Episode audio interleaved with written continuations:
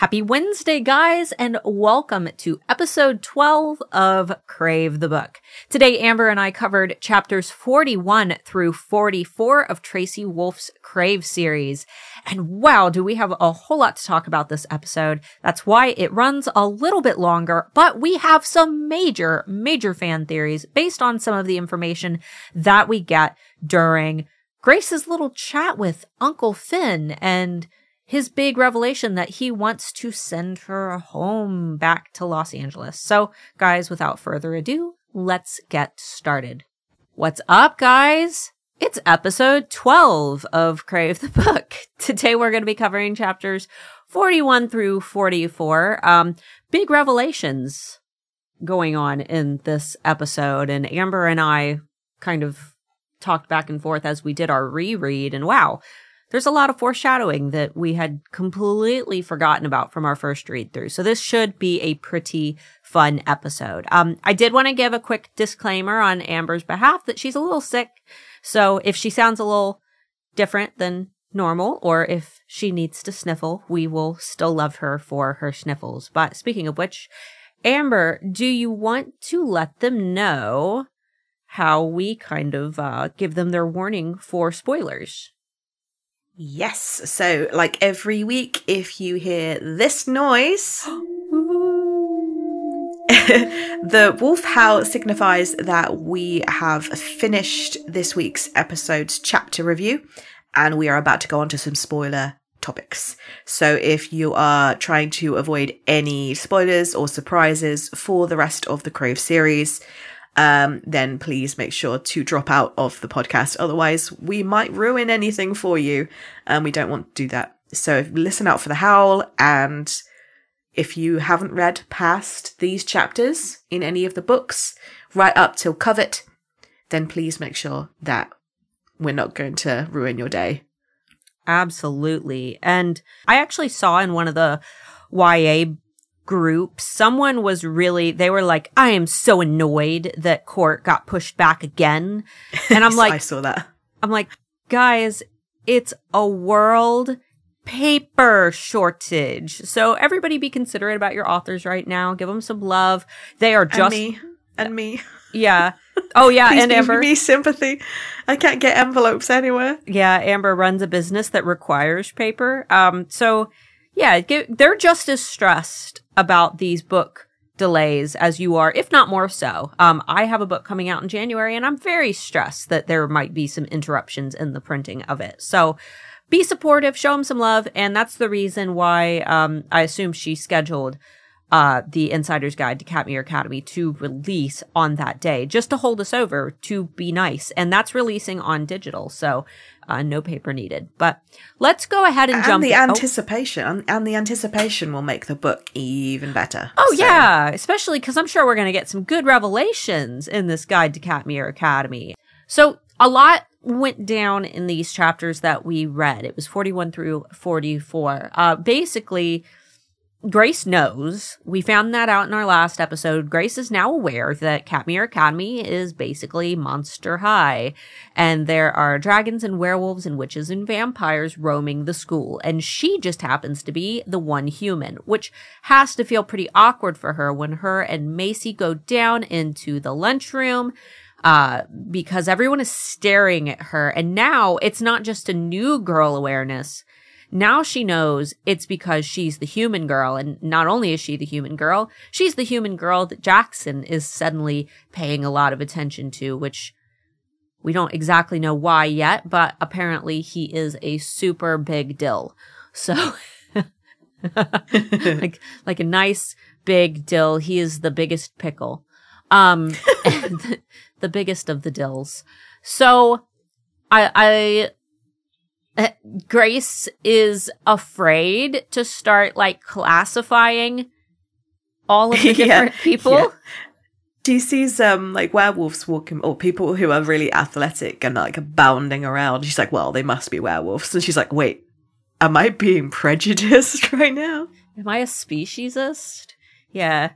I don't I don't know. That would be like I think that's just being observant.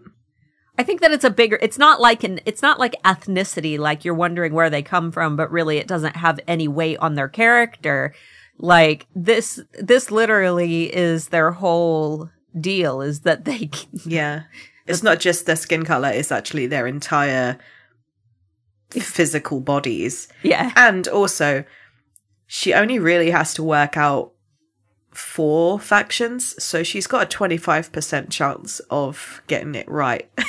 yeah, yeah. I mean, we already know that there's more than that. There are other species out there. The, these are just the ones that attend Katmere. So, you know, there's like the werecrabs. the werecrabs. Exactly.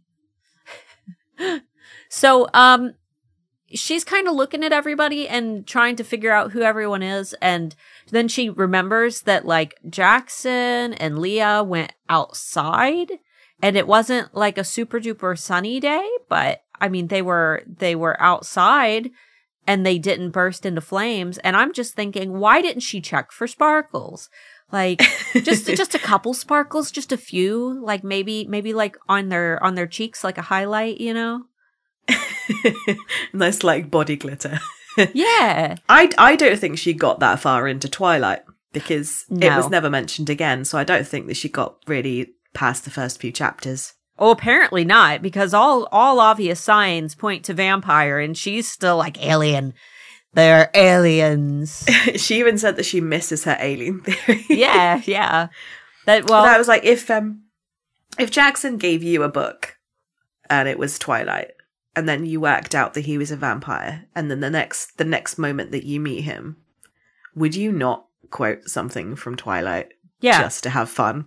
oh, absolutely, absolutely. She miss she misses an opportunity, and it's really sad. well, and it depends on if we're quoting book or or a movie. Do they have the Twilight movie in this universe? I find it kind of weird that they don't that she hasn't seen the Twilight movies. Um, she's just like after the sh- the chandelier's fallen, she's like, "You stopped the car with your hand."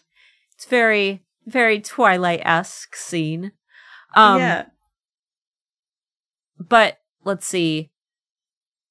What did you have as the next point? I didn't know what this refers. Um, so she she kind of goes through like, okay, so they're vampires, but I have loads of questions, and then she starts asking like, how do you turn into a vampire? What do they drink? Where do they get their blood from in Katmere? She starts like reeling off her entire inner monologue of all these questions that she needs answering, but she never actually stops and asks any of the vampires throughout throughout all of the three books.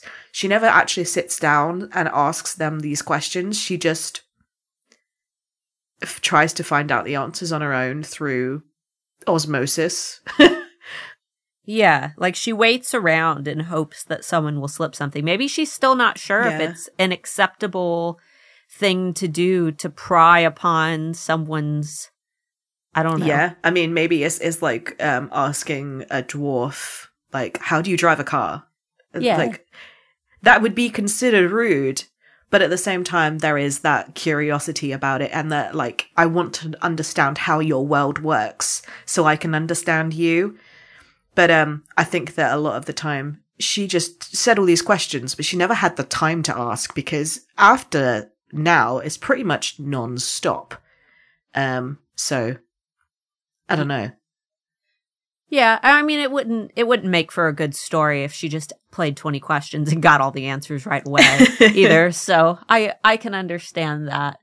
Um yeah, the chandelier scene, I've actually seen a lot of people like say, "Oh, Cat the Crave series is just a Twilight knockoff and the chandelier scene is the exact scene as the the car scene in Twilight." The car scene was an accident. The car scene was like dry ice, wasn't it? Or black ice? yeah, Dry yeah, ice. Tyler. Definitely wasn't dry ice. There was lots of dry ice in the movies. Yes. But the black yeah, they they could they lost control of the car and then Edward stepped in and saved her.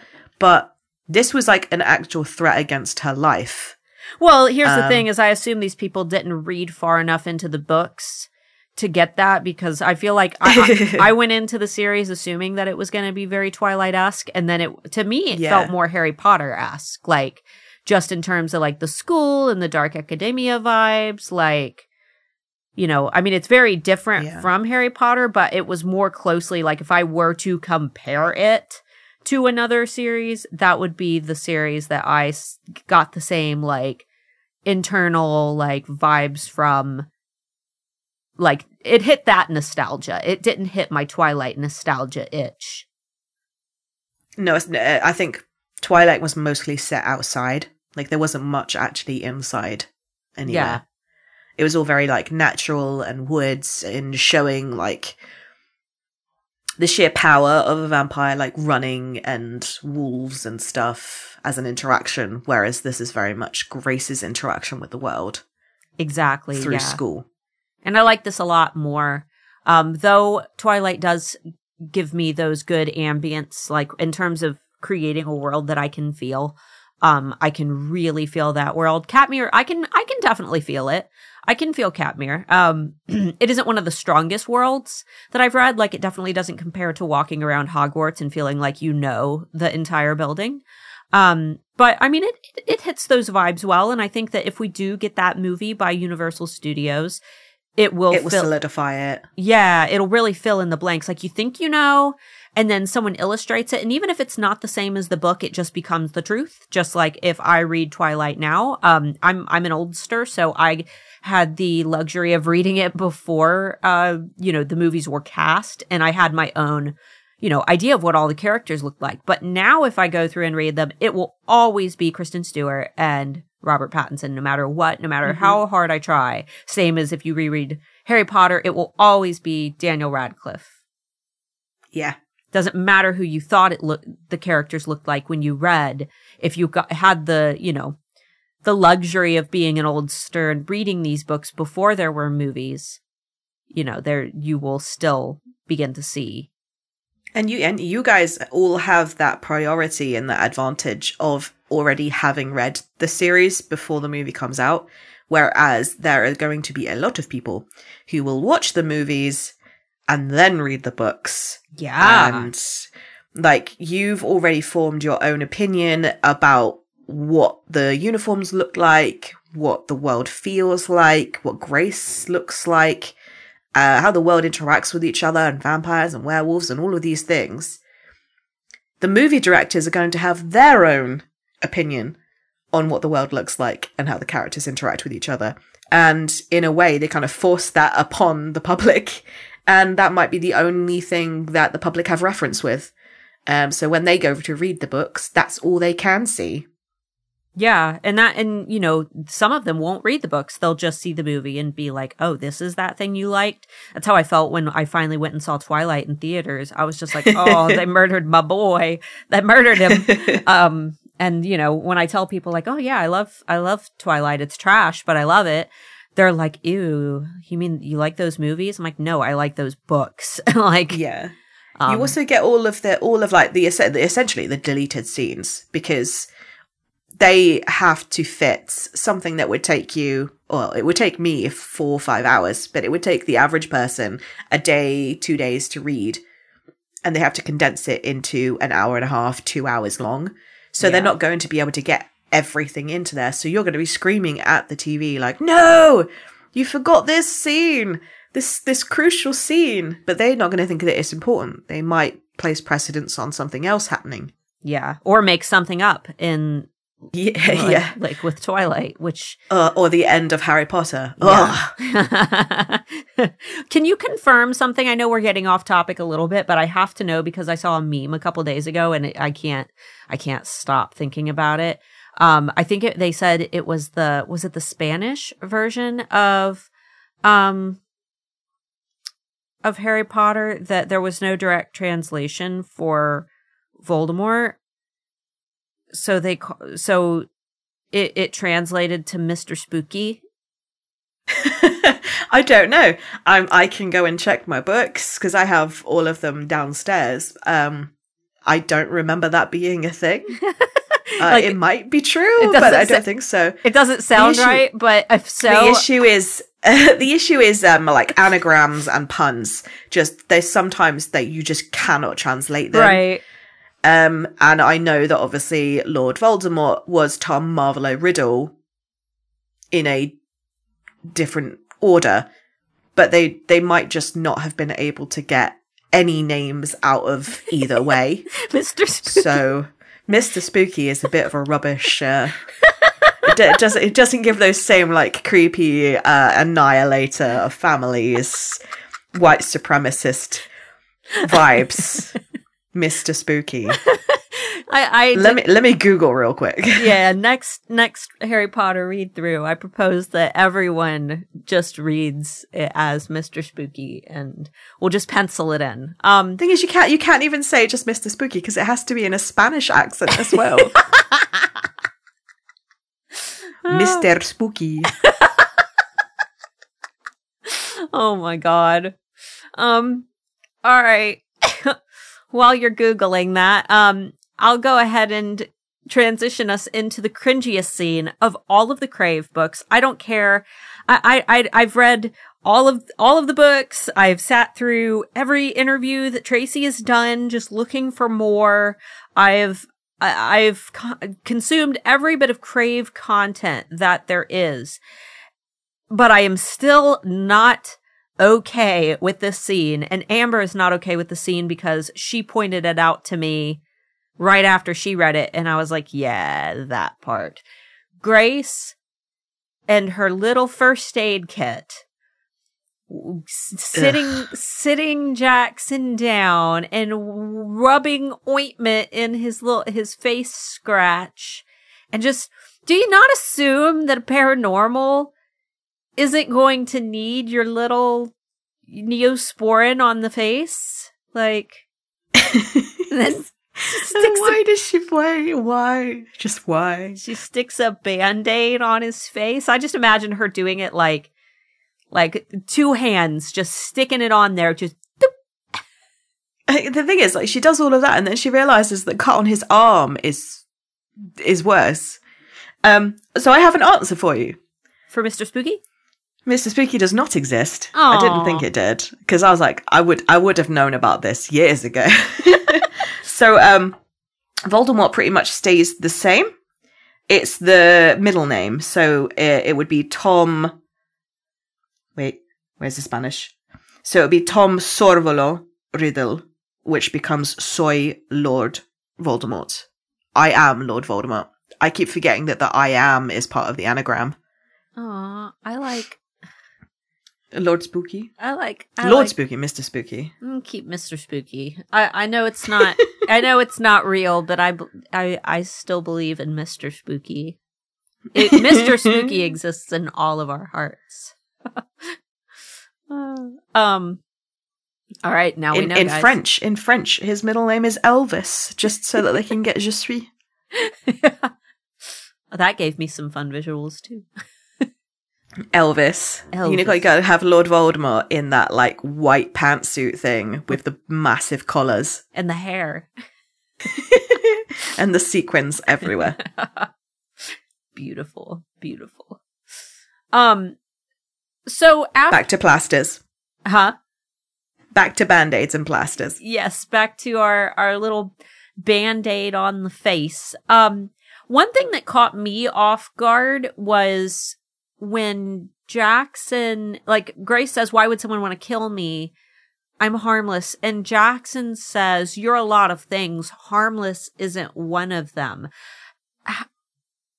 What does he uh, he thinks she's a human, right? Like there's Maybe he maybe he thinks like uh, like metaphorically, like you're you're not you're not feeble, you're not weak, you're you're not harmless. But at the same time, there are a lot of words to describe you, but harmless isn't one of them. I I would I would almost take offense to that. Like, what does that mean? What do you mean by that? That would make me think that he was calling me a bitch or something. Did you? Yeah. like, yeah. Am I dangerous to you? Like, are you saying something about the fact that like maybe I've like stabbed you in the heart? I don't know. Yeah. I mean, she really hasn't done anything like threatening. She hasn't done anything to seem not harmless. She's been a bit of a, a, a klutz and hurt herself a lot, but Well, I mean- this is this was another red herring for me to think that she was the one that was causing the earthquakes. Yeah, I was like, oh, maybe it was her. Yeah. Yeah. That, I mean, it, I think that it's just another thing to kind of throw us off track. Um, Mhm. And then, as all good vampires do, of course, right when Uncle Finn shows up, all, you know, trying to fig- calm Grace down. Uh, Jaxon disappears He along with the rest of the order, furthering her, you know, realization that everybody is a vampire. Though I, she was just like, how does he do it? How does he disappear without anybody? Like, really, girl? Really? How? You just, you just figured everything out and you're still asking dumb questions. Stop it, Grace. Stop it. Um, but then Finn takes her to his very plain Jane office. In the chapters game, um, the Crave chapters game, there is actually a little screenshot of Finn's office, and I might have a screenshot of it. Um, if I do, I will put it on the screen in the uh, YouTube video. But it didn't look plain. I mean, they they definitely made it a point to say that his office was very plain in the game, but it didn't look all that plain. It didn't. I when I read it, I imagined like a like a, a principal's office that is at a normal high school, not like a castle, Yeah. like out of place. I thought that um because when the first read through, I was like, oh, maybe he's still trying to keep up that pretense that he's a normal guy, yeah. Like there's nothing. and then he's straight, and then he's straight up like, oh yeah, Macy, Macy spilled the beans. She uh she told you that this school is not normal, and um I think Grace is like, oh, thank God for this. Like everybody is like, we're all honest now. It's all out in the open. There's no there's no need to hide anything. But um, so why did you hide it? Yeah, like why why didn't you say anything? I don't know, when I first got here, at the funeral, after I nearly died 3 times now. yeah, why now? Well, The one time, the one time where Grace doesn't actually want to talk to him, she wants to be with Jaxon and and actually find out more about vampires. He's like, no, come talk to me about school. well, I think it's gotten to the point now where he's already assuming that it's a creature trying to get her. Yeah, it is. He's like, oh, you're gonna have to know about our world now. Yeah, yeah. I think that he's he's already nervous, so he's just wanting to try to get things established now that way. Maybe she'll be a little bit more careful about the world, which um she starts obviously asking questions about her parents and this is where we start getting some revelations for those who haven't read the full series um this probably sounds like a lot of nonsense to you but i remember my first time reading through i definitely made it a point to remember this info because i'm like oh yeah this this is a a conversation of significance but what's really weird about this conversation is there's things that you would think are going to be important. Like, for example, he mentions there being six main vampire families, like ancient vampire families. We don't hear about that again. That's no, that's that's gone. But then there are parts that that we do need to remember, like him saying, "Your family risked everything, or your father risked everything for the greater good." But as I'll with tell you about that later. yeah, we'll we'll cover that later. um, which we still is infuriating. because we still don't know. Guys, if there's ever something really important that you need to tell someone, just just tell them. Don't go, oh, I'll tell you about that later, because you know it will never happen. Things things get in the way, and then or they find out on their own, and then they look at you really judging because you weren't the one that told them. Yeah. Um, I just attached a picture from the Crave game. I thought I had the picture of uh, Finn's office, but I only had one of the cafeteria. Um, I'll go ahead and flash it up on the YouTube screen as well. Here's here's uh, how Uncle Finn was portrayed, and here's how the chandelier scene was portrayed, and the and the cafeteria area. If you were curious about what that looks like, it's in the Trello card. That's what I said. That is not who I imagined him looking like. no, me neither. I I pictured him to look like Brendan Fraser because I want Finn to be cast as Brendan or I'm sorry, I want Brendan Fraser to be cast as Finn. No, spoiler alert, uh Brendan Fraser is Finn. But no, I would that's you know who he looks like? Who? He looks like Timothy Olyphant. I don't know who that is. Give me an example. Um, what's what's that new? There's the zombie zombie movie with um, oh, what's her name? Uh, It's about realtors who who who she's a zombie. One What? second. My brain isn't working. It's full of flu. It's full of flu. Well, I have I have no idea. Um but feel free to let me let me know. Um in the meantime, yeah, so we get all these these revelations about you know Grace's parents and her dad is a warlock. And then she's like, "Yeah, well he he gave up his pa- powers to be with my mom." And Finn's like, "No, that's not exactly how that went down." And now I'm like, yeah. uh, yeah, okay. Which furthers, you know, I had a fan theory in the last episode, and maybe we can talk about it a little bit more during the spoiler section. But it just furthers my my fan theory. So um, I'm hoping that we're at least close to the point. That way, we have that that you know, little bit of satisfaction I was being intrigued. right. I was intrigued. I was like, "Ooh, this is a bit of information that I uh, past Amber did not have." Yes. Um, the the the the, the show is um Santa Clarita Diet. Oh, I know what you're talking about now. He looks like Timothy Olyphant. Oh, okay. yeah. Okay. I I have a vague, a vague. He's got like that silver fox, but young silver fox. Yeah. Got it. Got it. Just for the heck of it, I've placed in the other screenshots of the characters now just just for fun so you can see what some of the other characters looked like from the game and how they were. Yeah, Ma- Macy looks exactly like I thought that she would. Yeah, I should have done Jaxon. I hated Jaxon how he looked in the It was awful. I didn't I didn't take a screenshot of it cuz I hated it. And I think you got to Did you get to choose your Jaxon? I think you did. I think you got to choose um Jaxon's skin color for the game. So you could have had him Amka, Amka is exactly how I want to have my hair in the new year. long. Not not necessarily okay, like colors. like yeah, like the the crazy colors underneath because I'm I'm an artist and I don't get to like actually be crazy. you totally can. I know, right? You just don't. You just I don't just have don't. the time to do it. Exactly. um, Um, it, like I think that Hudson, the cast of Hudson and the cast of Jaxon are going to be the most hotly contested. I don't think that people are going to have so much of an issue with whoever is cast as Grace, nah. but they're going to probably start riots if the wrong person is cast for Hudson. No, I agree. I I'll be. I will. I will stand at that march. I will hold that sign. Same with Flint, though. I think that Flint needs to be very carefully Yeah. cast as well. Um, especially with him being like a really revolutionary gay character.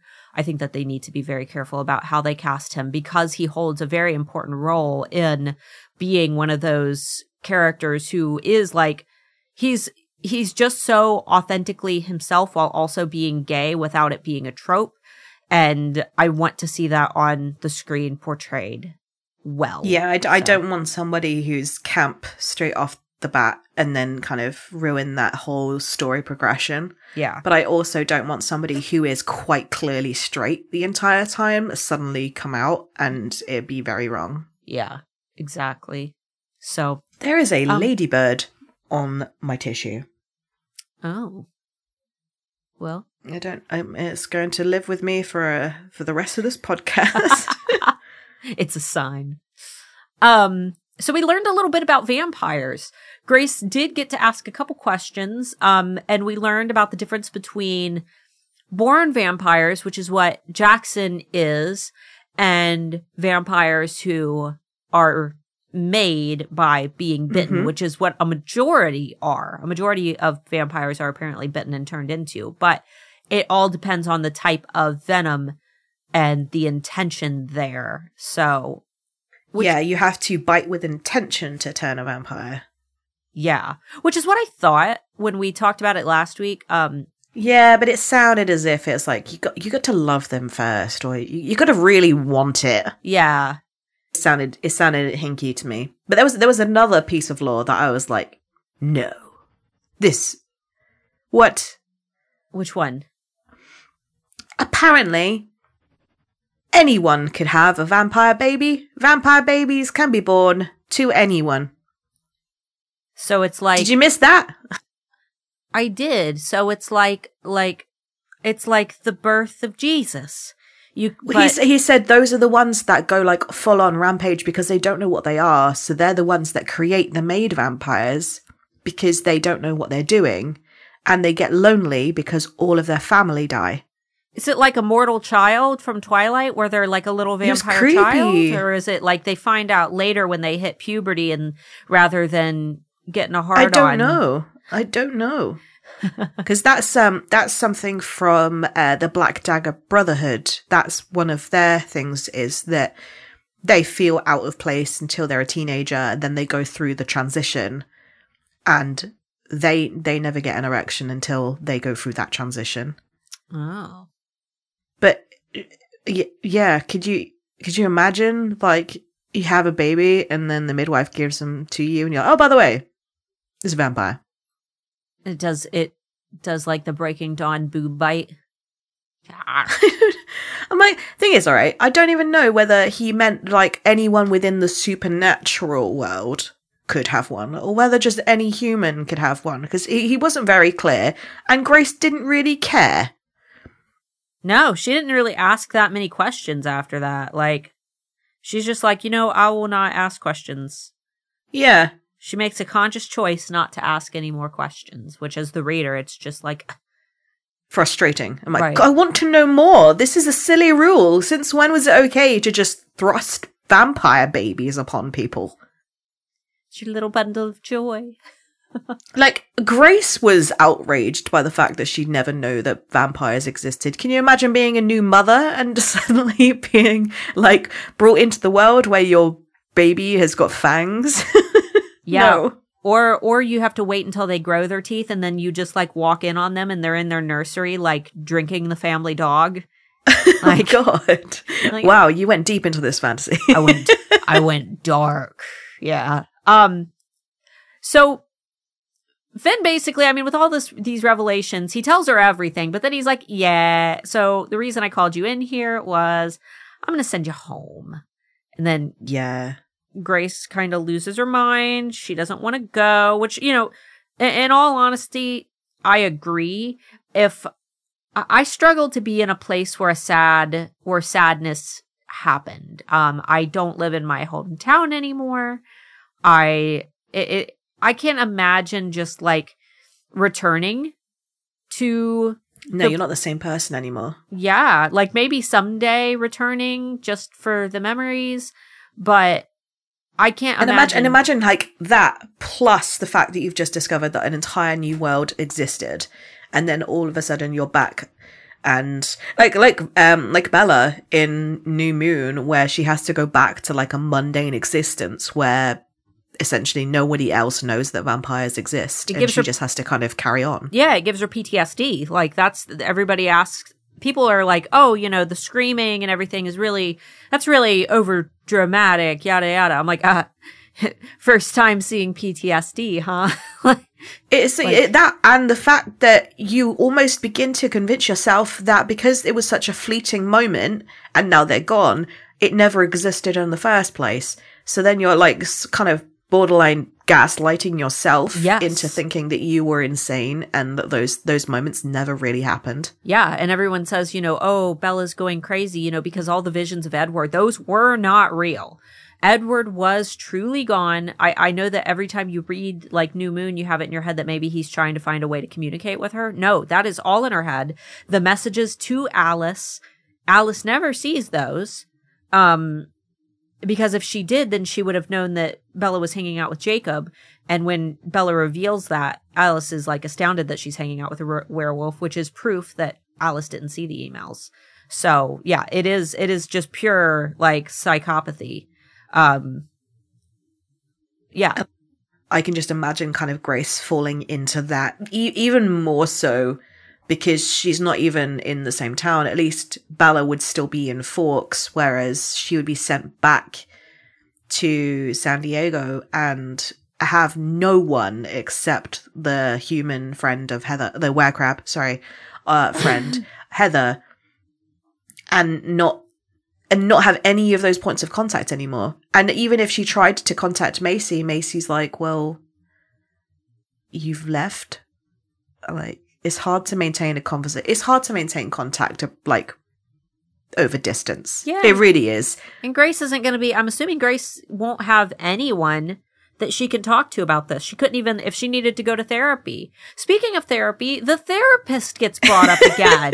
we didn't even make a note about that, but the therapist gets brought up again.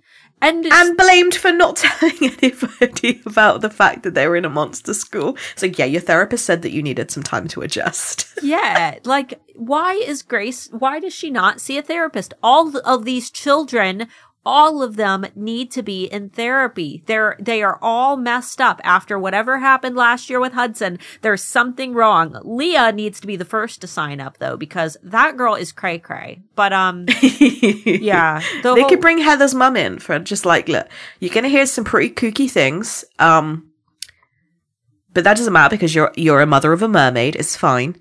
So, if you could come in, because she's a therapist, if you could come in, because our therapist seems to have gone AWOL and no one really cares. just so everybody's aware, if you've missed some of the past episodes, we have uh we have theories about mermaids and were crabs, and we just Yeah. casually sprinkle them into the podcast. And someone's gonna be like, "Wait, which book was that in?"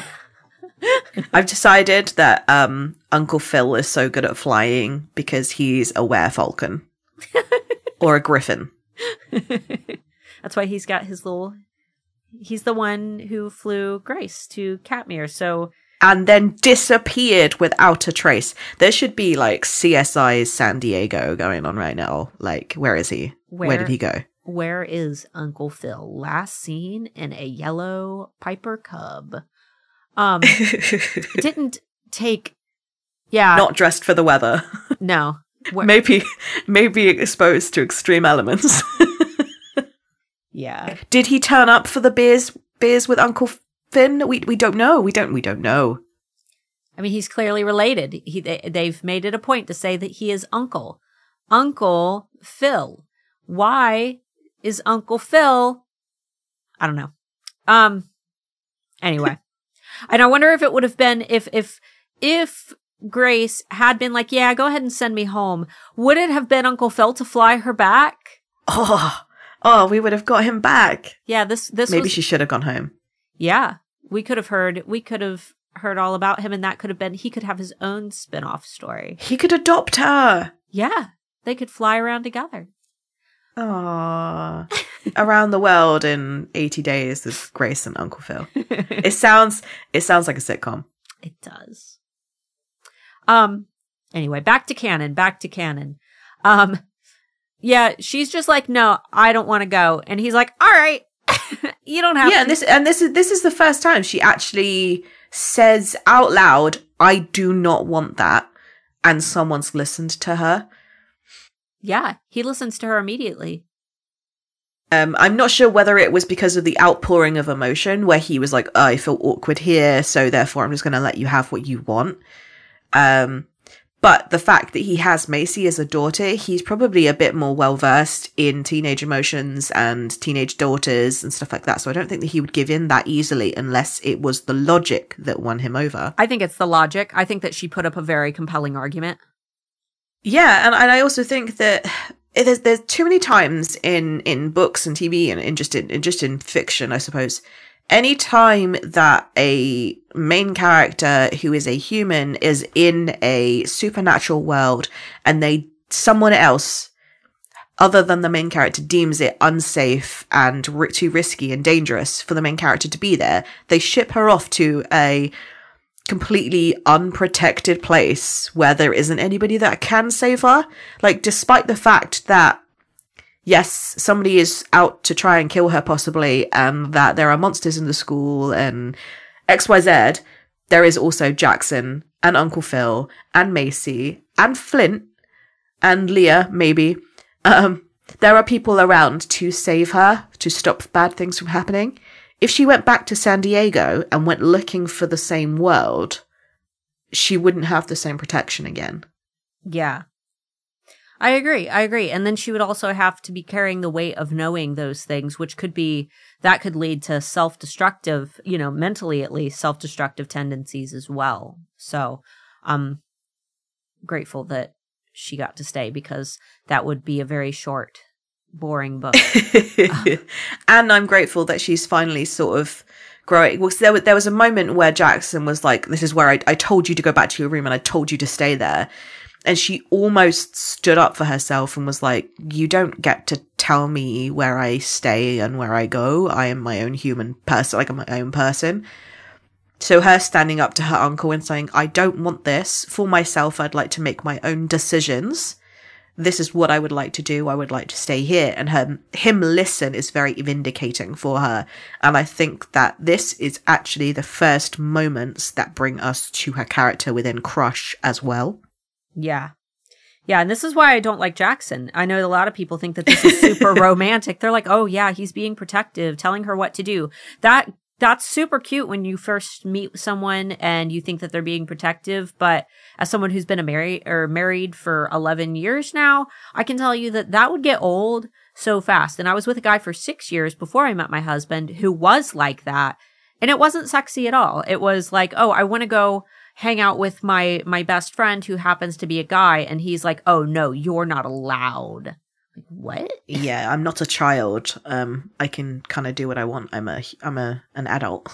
and then try to villainize the other person like he could hurt you. He will hurt you. Like you don't know that. Like it's it's the thing is now now that jaxon has he's aware that grace has the truth and that she knows the truth and she knows what he is and all of these things he could have quite easily gone okay now you know what world you're in here are a few things to help prepare you and defend yourself right or because security was detail. yeah but like he doesn't he's like well even even now when you know the truth of this world and how dangerous it is i'm still gonna make you stay in your room like a child Mm-hmm. Yeah, he could just I have mean, a she is a child, order essentially. follow her. yeah.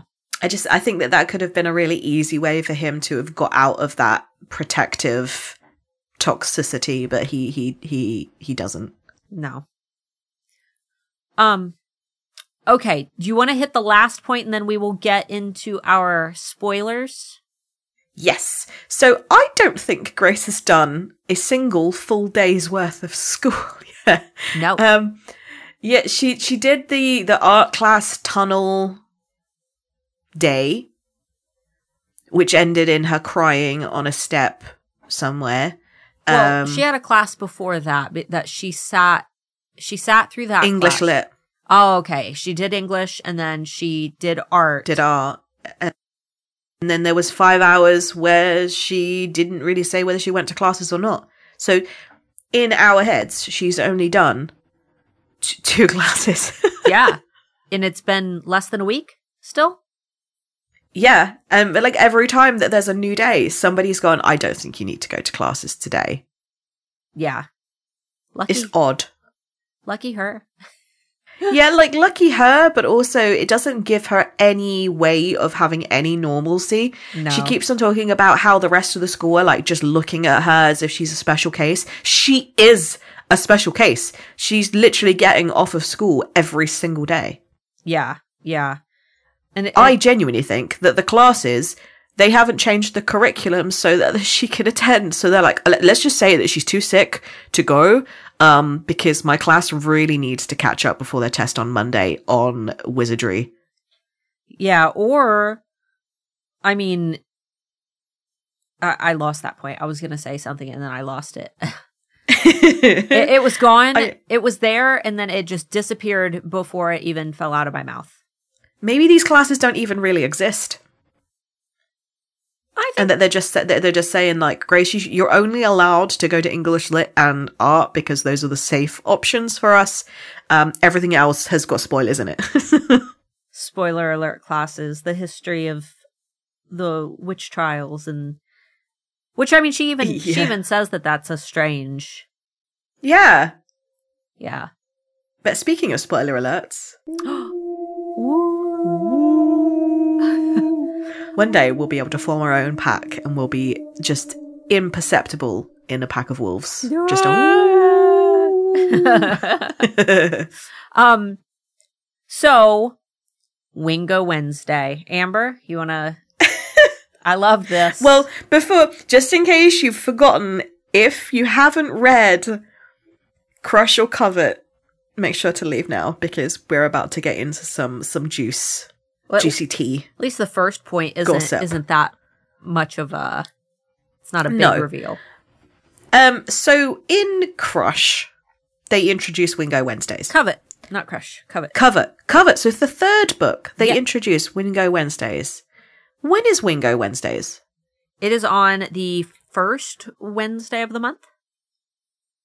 Okay, because I thought it was every Wednesday, like our Instagram, and I think that was why I was so like, wait, why is there a chocolate croissant in the restaurant? Maybe they're little blood bits. Ew. And Like if she could have possibly thought, oh my god, it's a raspberry croissant, and then eaten it and gone, you, you- you know how we say it in America? please don't say it. Croissant. Oh, Croissant. No. Can I get it's a not how you say it. Can I get a chocolate croissant?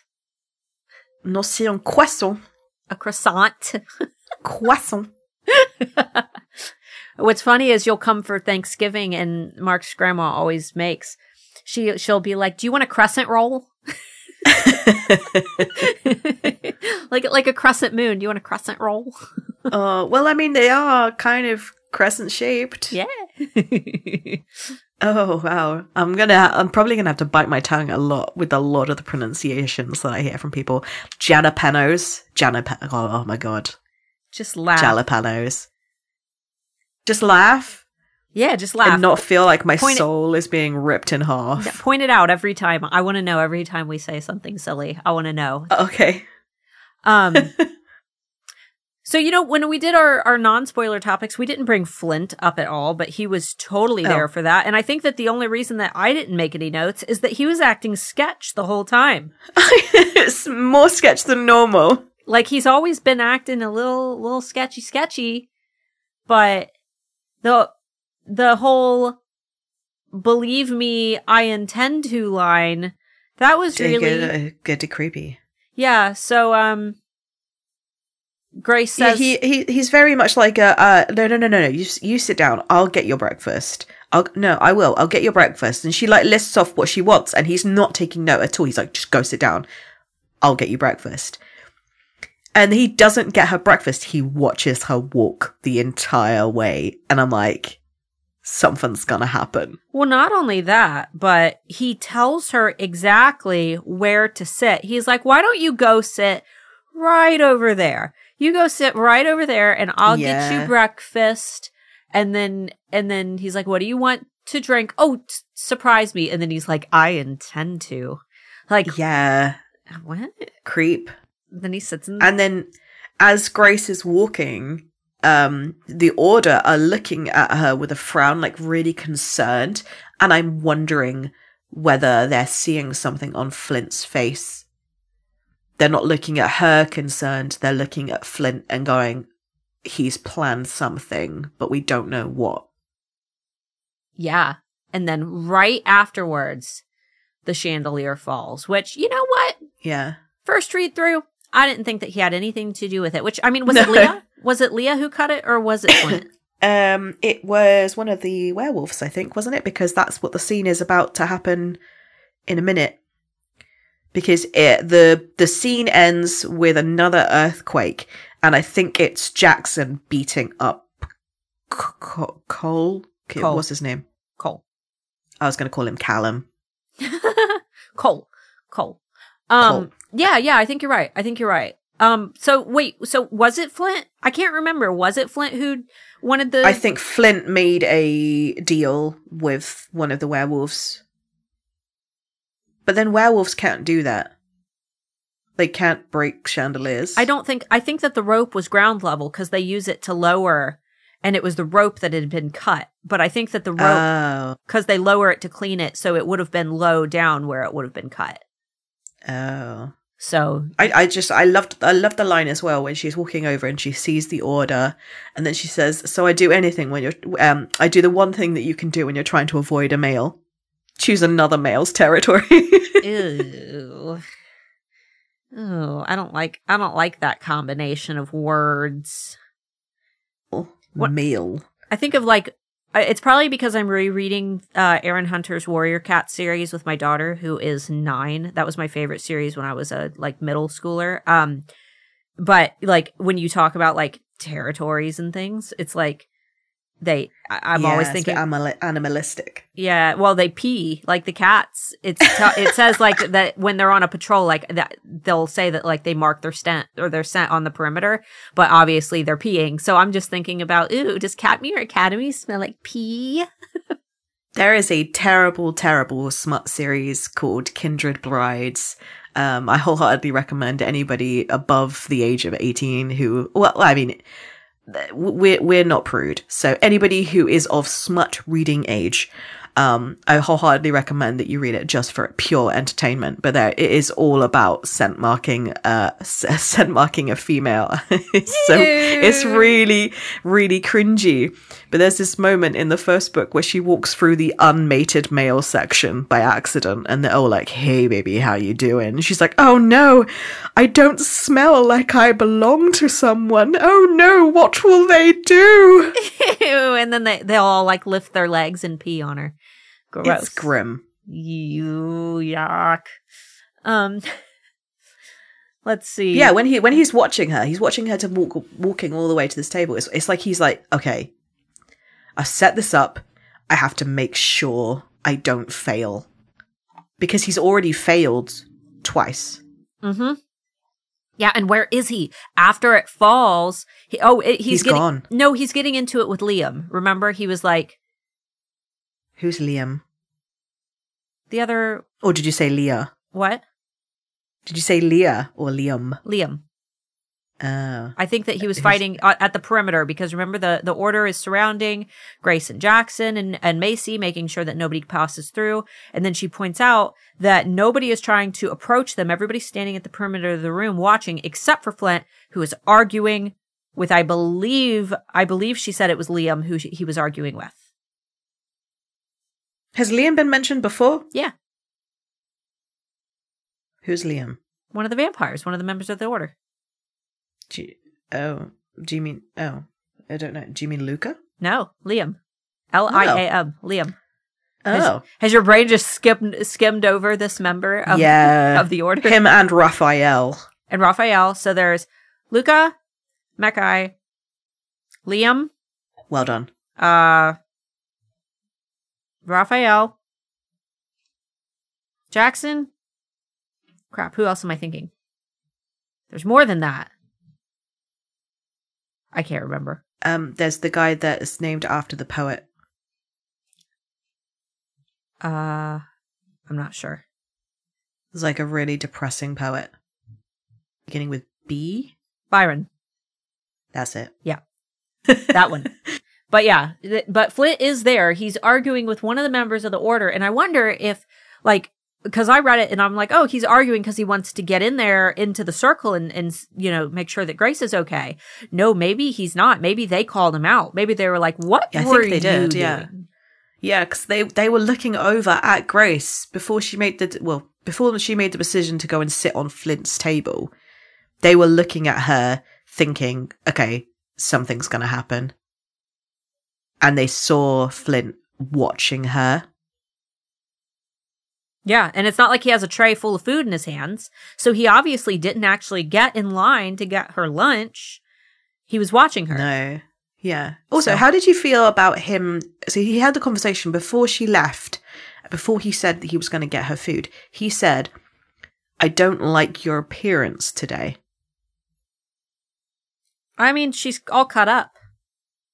Yeah, but I'm like, was he also looking at her wound in her neck? Because he wouldn't have known that the glass broke. The only people that knew were Maurice, Marissa, Oh. whatever her name is, and then the the order who were clearing up the glass. So I'm wondering whether he had put two and two together and thought, "I've seen you with Jaxon. Now you have a wound on your neck." Everything else had healed. I'm not sure. I didn't I didn't take it as that, but that's definitely a possibility. Um because it's Well, o- well, it's only been a Bitch, day. I was supposed. I, bitch, I was supposed to be the only person that was going to hurt you. yeah. I mean, that's a possibility, but you would think yeah, you would think that if he was aware the of the accident that he would have led with that like he would have said something about it or if I mean if he wasn't aware he would have said like whoa what happened to you but no he he uh, is obviously acting like he knows that something has happened he's not Yeah. surprised at all that she's all bandaged It's up. creepy. He was creepiest in this scene. yeah um So yeah, the, the other one was like, anyone can have a vampire baby. anyone anybody can Anyone. have um a- and as as always finn gets called away before we get any more information but yeah he gets a he gets a call someone gladys uh his secretary is like buzzing him Your in nine o'clock is on the phone. it's uncle phil clearly Don't tease me. it's uncle phil is his nine o'clock he's canceling he already called up uncle phil and told him that he was going to fly grace back but now he's got to cancel and that's his nine o'clock that's that's See, I had a fleeting theory that it was going to be um Cyrus, but I don't. I don't think so because I think that that wasn't until Crush when they had like organized them to come to the, the school. Yeah. It could maybe maybe Flint's mom. He's calling up Nuri being Maybe. like, "Hey, your son's being super sketchy. Maybe you should be aware."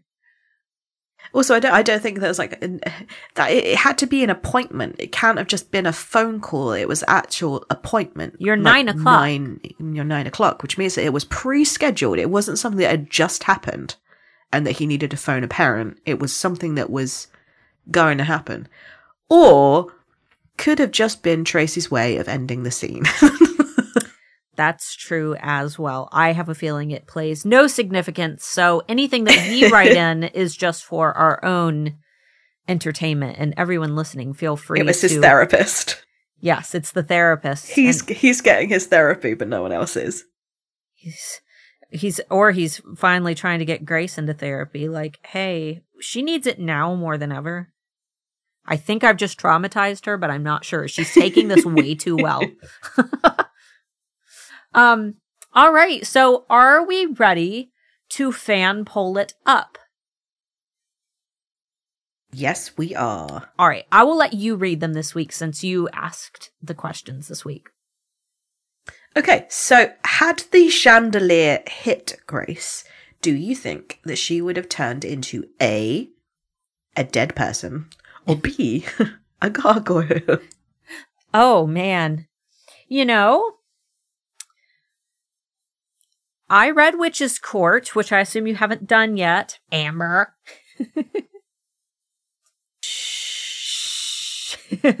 um I you know she if we're going with okay, if we're going with our theory that the tea is what has kept her from transforming and she's been without it for like a week now and I, I'm also kind of going on the theory that her mom was also one of the remaining gargoyles and that she was drinking the tea to hide herself since Cyrus was going after all of the gargoyles, killing them all, and they were trying to keep her safe. And that's why Finn also said that there it was a bigger, it was something much bigger than just you know that Grace was a human because, or that her dad lost his powers because he fell in love with a with a human. So, in assuming that that is all canon and that our assumptions are correct and our theories are correct, I'm going to say yes because I think enough time has passed that Grace has not drank her tea that if put at extreme risk, she could have potentially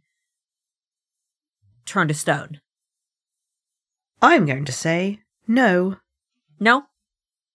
Because the entire scene in the dungeon, not once did her powers come out to save her. Okay, okay, yeah. Like, not one, like, not even like a, oh, this is weird. Why is this happening? Like, tingling sensation of magic. Like, nothing. Straight up, she was human the entire time. Okay, well, think about it like this, though. Hudson's sword was a killing blow coming down on her, right? The chandelier was a killing blow. If it would have killed her on impact.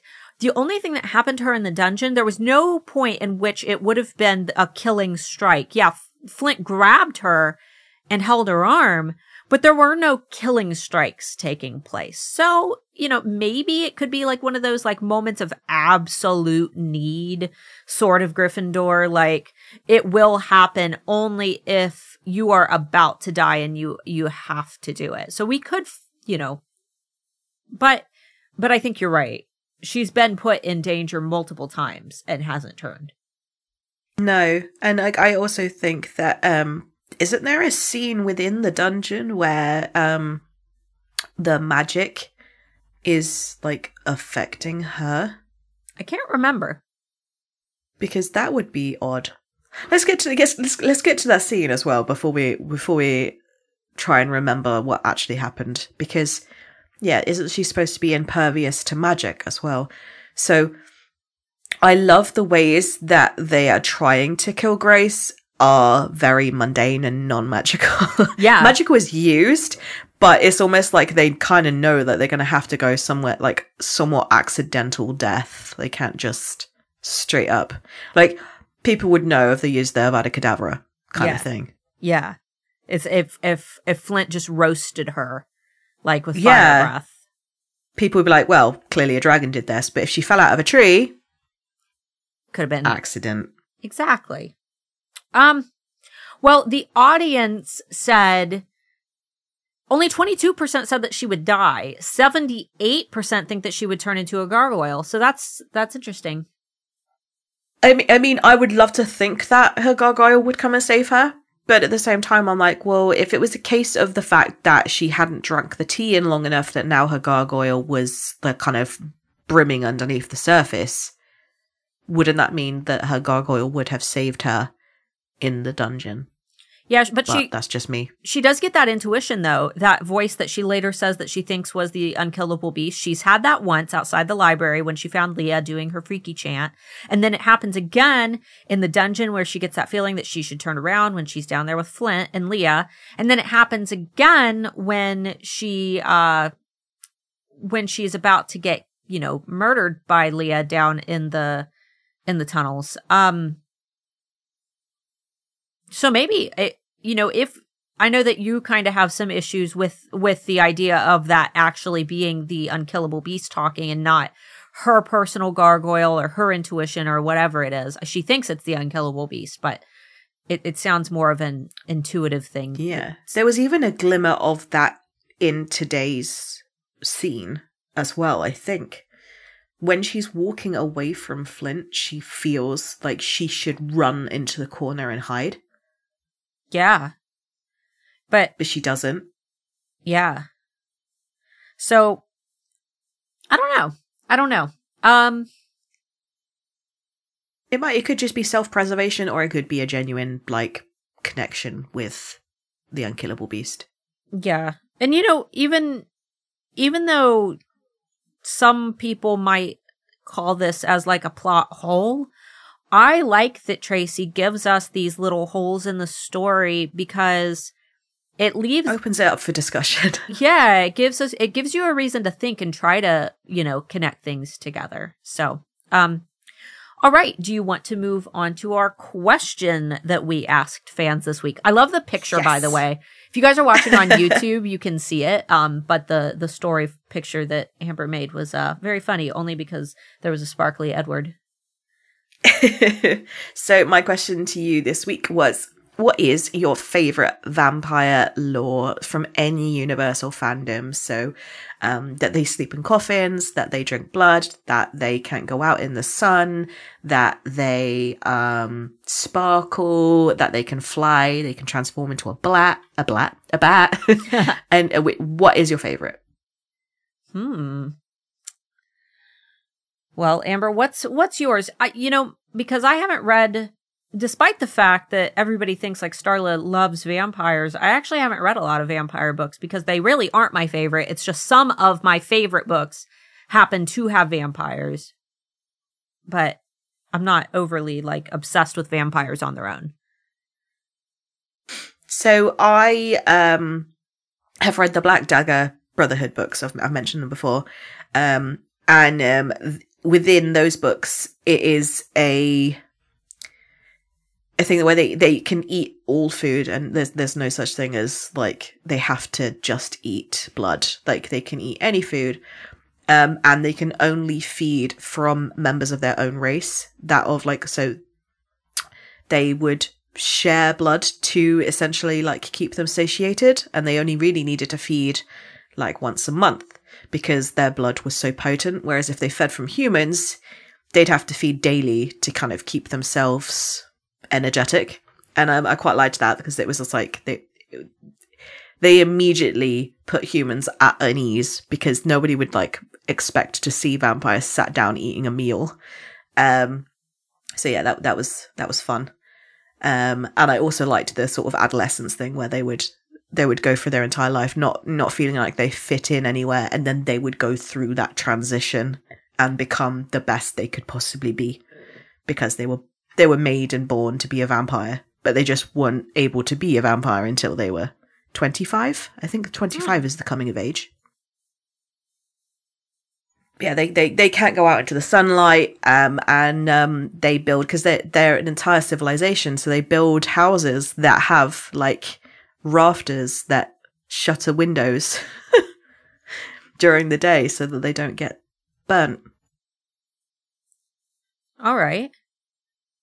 Uh, and then in Vampire Diaries, I loved the fact that they could just magic a ring to wear so that they could just go out into the sun. So, but they these ring these rings were apparently really really rare because nobody knew a witch. Convenient. That's uh that's that's I think that it, that I think that was a scripted thing because they realized that they didn't want to shoot in the dark all the time. Maybe it's maybe that's Grace's ring that she's wearing from from Hudson. It's keeping keeping something terrible from happening.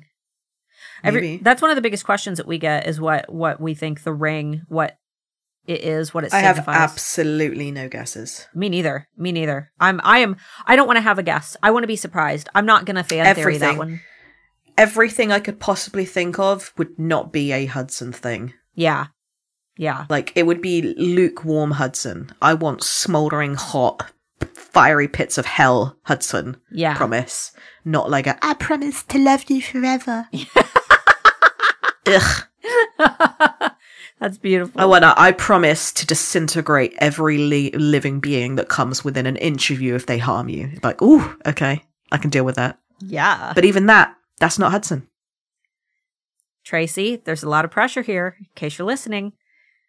We're we're very eager. Uh, it will it, we will get it in court. They they've made a very big deal about like Grace pointing out that she doesn't know what the ring is. So um okay. So I don't I'm trying to think of what vampire books I've actually read. And I really I'm embarrassed to say this, but I believe that Twilight and Crave are the only vampire books I've read. Um other and, and, you know i've seen like interview with vampire and um i've watched plenty of vampire movies blade um but I love the I love the ones that take the piss out of normal vampire lore. They're like, "What about garlic?" And they're like, "Hmm, lum num num num num. I love garlic." yeah, yeah. That's you know, that's just in stories. Um, like immediately, immediately puts the humans at like a fear because they're like, "Oh no!" Like the normal things that I would think that would work really are not going to help me in this situation. oh no.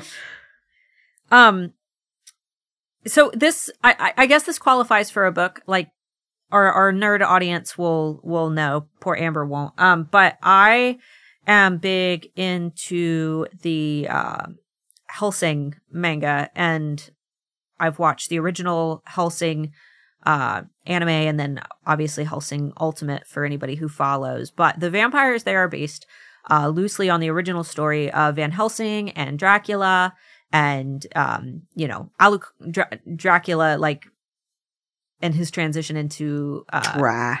Alucard Dra. Yeah. Um into Alucard. But one of the things that I really like about that particular series and how they portray Alucard, he is he is the most powerful thing in the world. He is the there is nothing more powerful than than Dracula. He is the most powerful thing in existence. And the way that he became so powerful was he accumulates every single soul that he drinks. And that's when he, he can un- he can like release these power restrictions when allowed by the Hellsing organization because they have a hold on him. The Hellsing family owns him. And if they release his power restriction, he can let it out based in certain levels depending on how much he needs to use. Like, you know, a level, a level five, I think is nothing. It, it he, he just kind of, I mean, it's not nothing. He completely detonates but a level one is the most powerful. And when he finally does release that, he has like 500,000 souls within him that he releases all at once. And it is literally just a river of corpses that washes through London.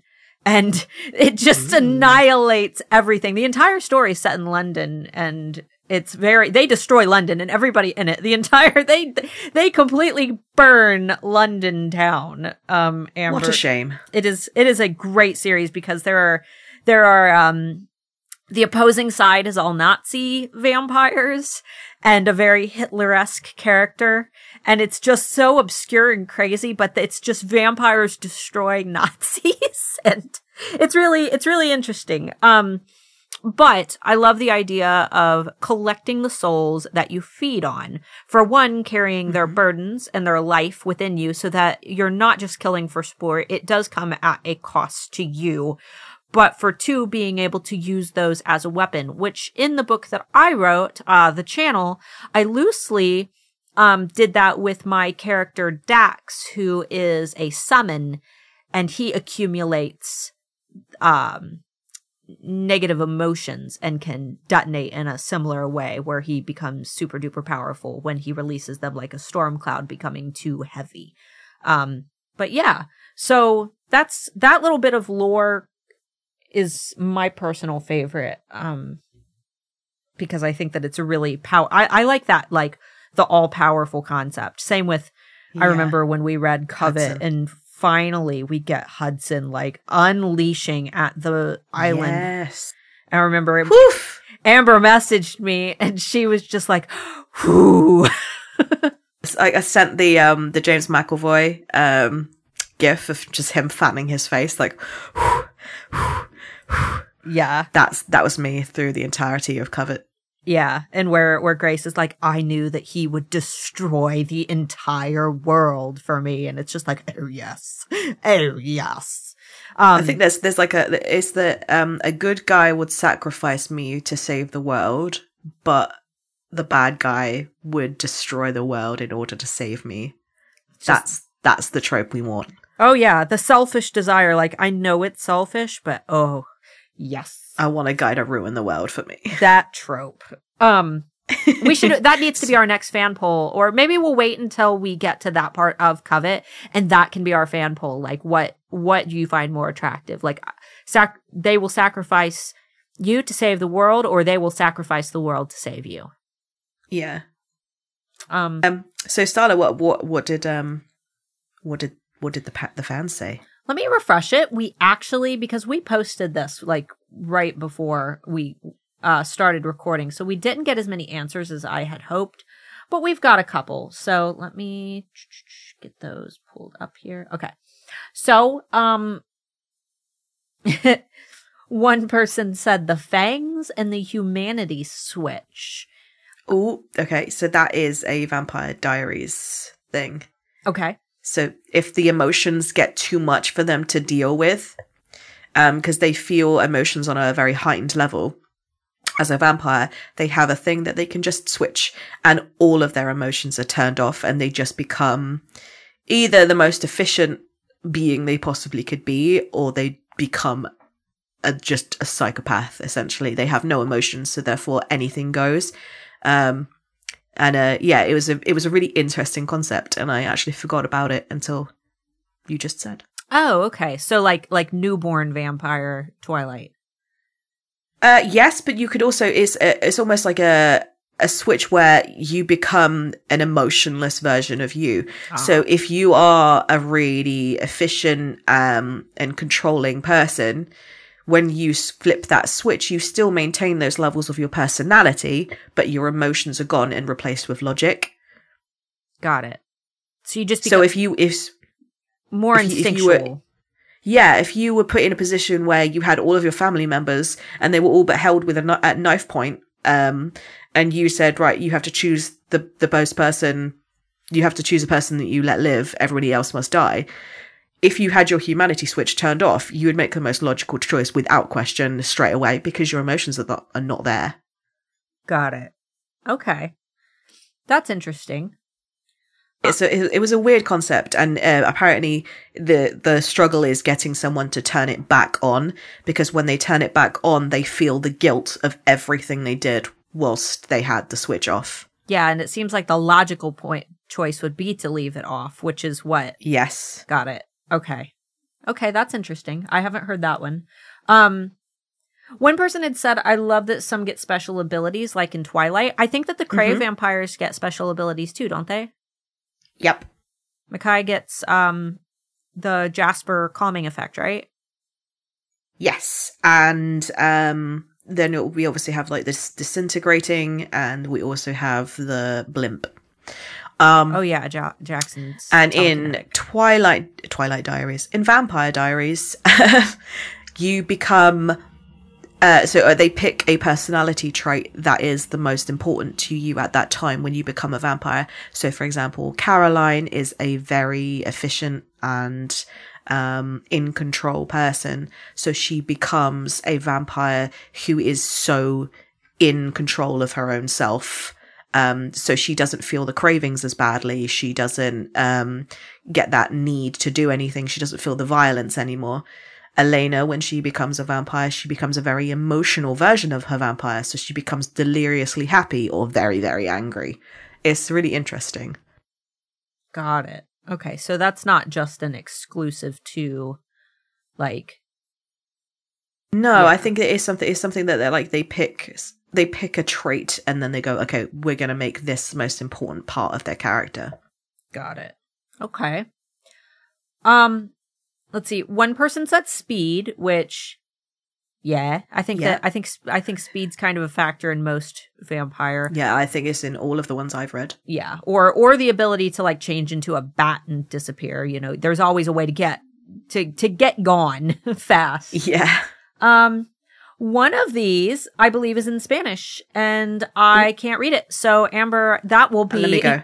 that. See, they're challenging you. This week we talked about. Um, we did like an AMA in the on the Crave series aesthetic page, and a lot of questions about um Amber's like different languages because she speaks several different languages. We had a lot of questions about that. So now I think that you're going to start seeing a lot of questions not in English because people are going to do it to to challenge you. But I'll go ahead and read the other one while you're pulling it up. Um Well, uh, that that one, I it's not in Spanish. I think this is in Portuguese. oh, is it in Um, Portuguese? Uh, well, Bria is spelt with a H, so I think that this is Portuguese. Um, but it's uh, saying, "I love that Edward sparkles in the sun Ah, okay. or shines in the sun." Okay, cool. So that's the same as the other one that we got that said they sparkle in the sun. I just think that that's so silly and funny. So two people said the sparkling. you know, okay. I know that this is a really long episode, but I I just thought to leave you guys with when I first read Twilight, there were no Twilight movies. Therefore, there was no imagery for the sparkling in my head. And what the movies did is not what I pictured. I pictured their skin to be almost like iridescent. It, yeah, it has like a like a sheen to it, like like when light catches on a sun catcher type thing, but not glitter. I didn't think it to be like glitter, sparkle, you know, like you spritz some sparkly body mist on you. Um, that's not how I pictured it at all. I pictured it more like opalescent. I pictured it like their skin was made out of like a crystalline rock. So Yeah. um it was really like hard edged. So every time they did move in the sun, it wouldn't glitter, but it would it would give that edge of like a wet rock. Yeah, yeah, just just that iridescent shine to it. Yeah, I think wet wet rock does not sound sexy though either, so no wet. maybe rock. maybe they did something right with glitter. on that note, guys, um, thanks so much for listening to this this longer episode. I think that uh, it's a good balance when we can do a long episode and then a shorter episode. Let us know though. You should send us a message on Crave Series Aesthetic on Instagram. Do you mind the longer episodes? Do you prefer prefer the short episodes, or do you like how we kind of alternate just depending on uh, the content that we read? Because I feel like sometimes there needs to be more discussed, especially when we have a good fan theory that we want to share with you, uh, especially if that ends up coming true. And then Amber and I, of course, get that little satisfaction that we were right. We were right. Ha ha ha.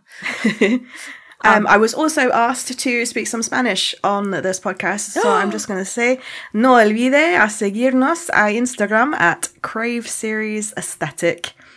Um, y si quieres, puedo, puedo leer sus mensajes en español, porque lo, lo puedo. Yes, that. I America. said, don't don't forget to follow us on Instagram. I, I heard the Instagram part. I gathered. I gathered that much. I don't know what Did you get the at Crave Series Aesthetic? yeah, yeah. I, I understood that part. Yeah, yeah. that was beautiful. That was beautiful. Thank you. I, th- I think that the um, so like I was I was thinking of starting the um the episode with "Hola, soy constipado," which sound which is amazing. It sounds like I'm constipated in all languages, but in Spanish it just means that my nose is constipated. I, I have the flu, Oh, but I thought that I would be a grown up and leave it to the end. that's okay. I think that you should do it next week just to throw them off. Think of a good a good Spanish phrase to start with, but make it something random that doesn't make sense. He's like, "Oh my god, I'm so embarazada." All the Spaniards are laughing. it, it sounds like embarrassed. It means pregnant. Oh, there you go. All right, guys. Thanks so much for listening, and we will see you next week, where hopefully we can talk about a guide to Katmere Academy. So, Woo! all right, guys. Bye bye. Bye bye.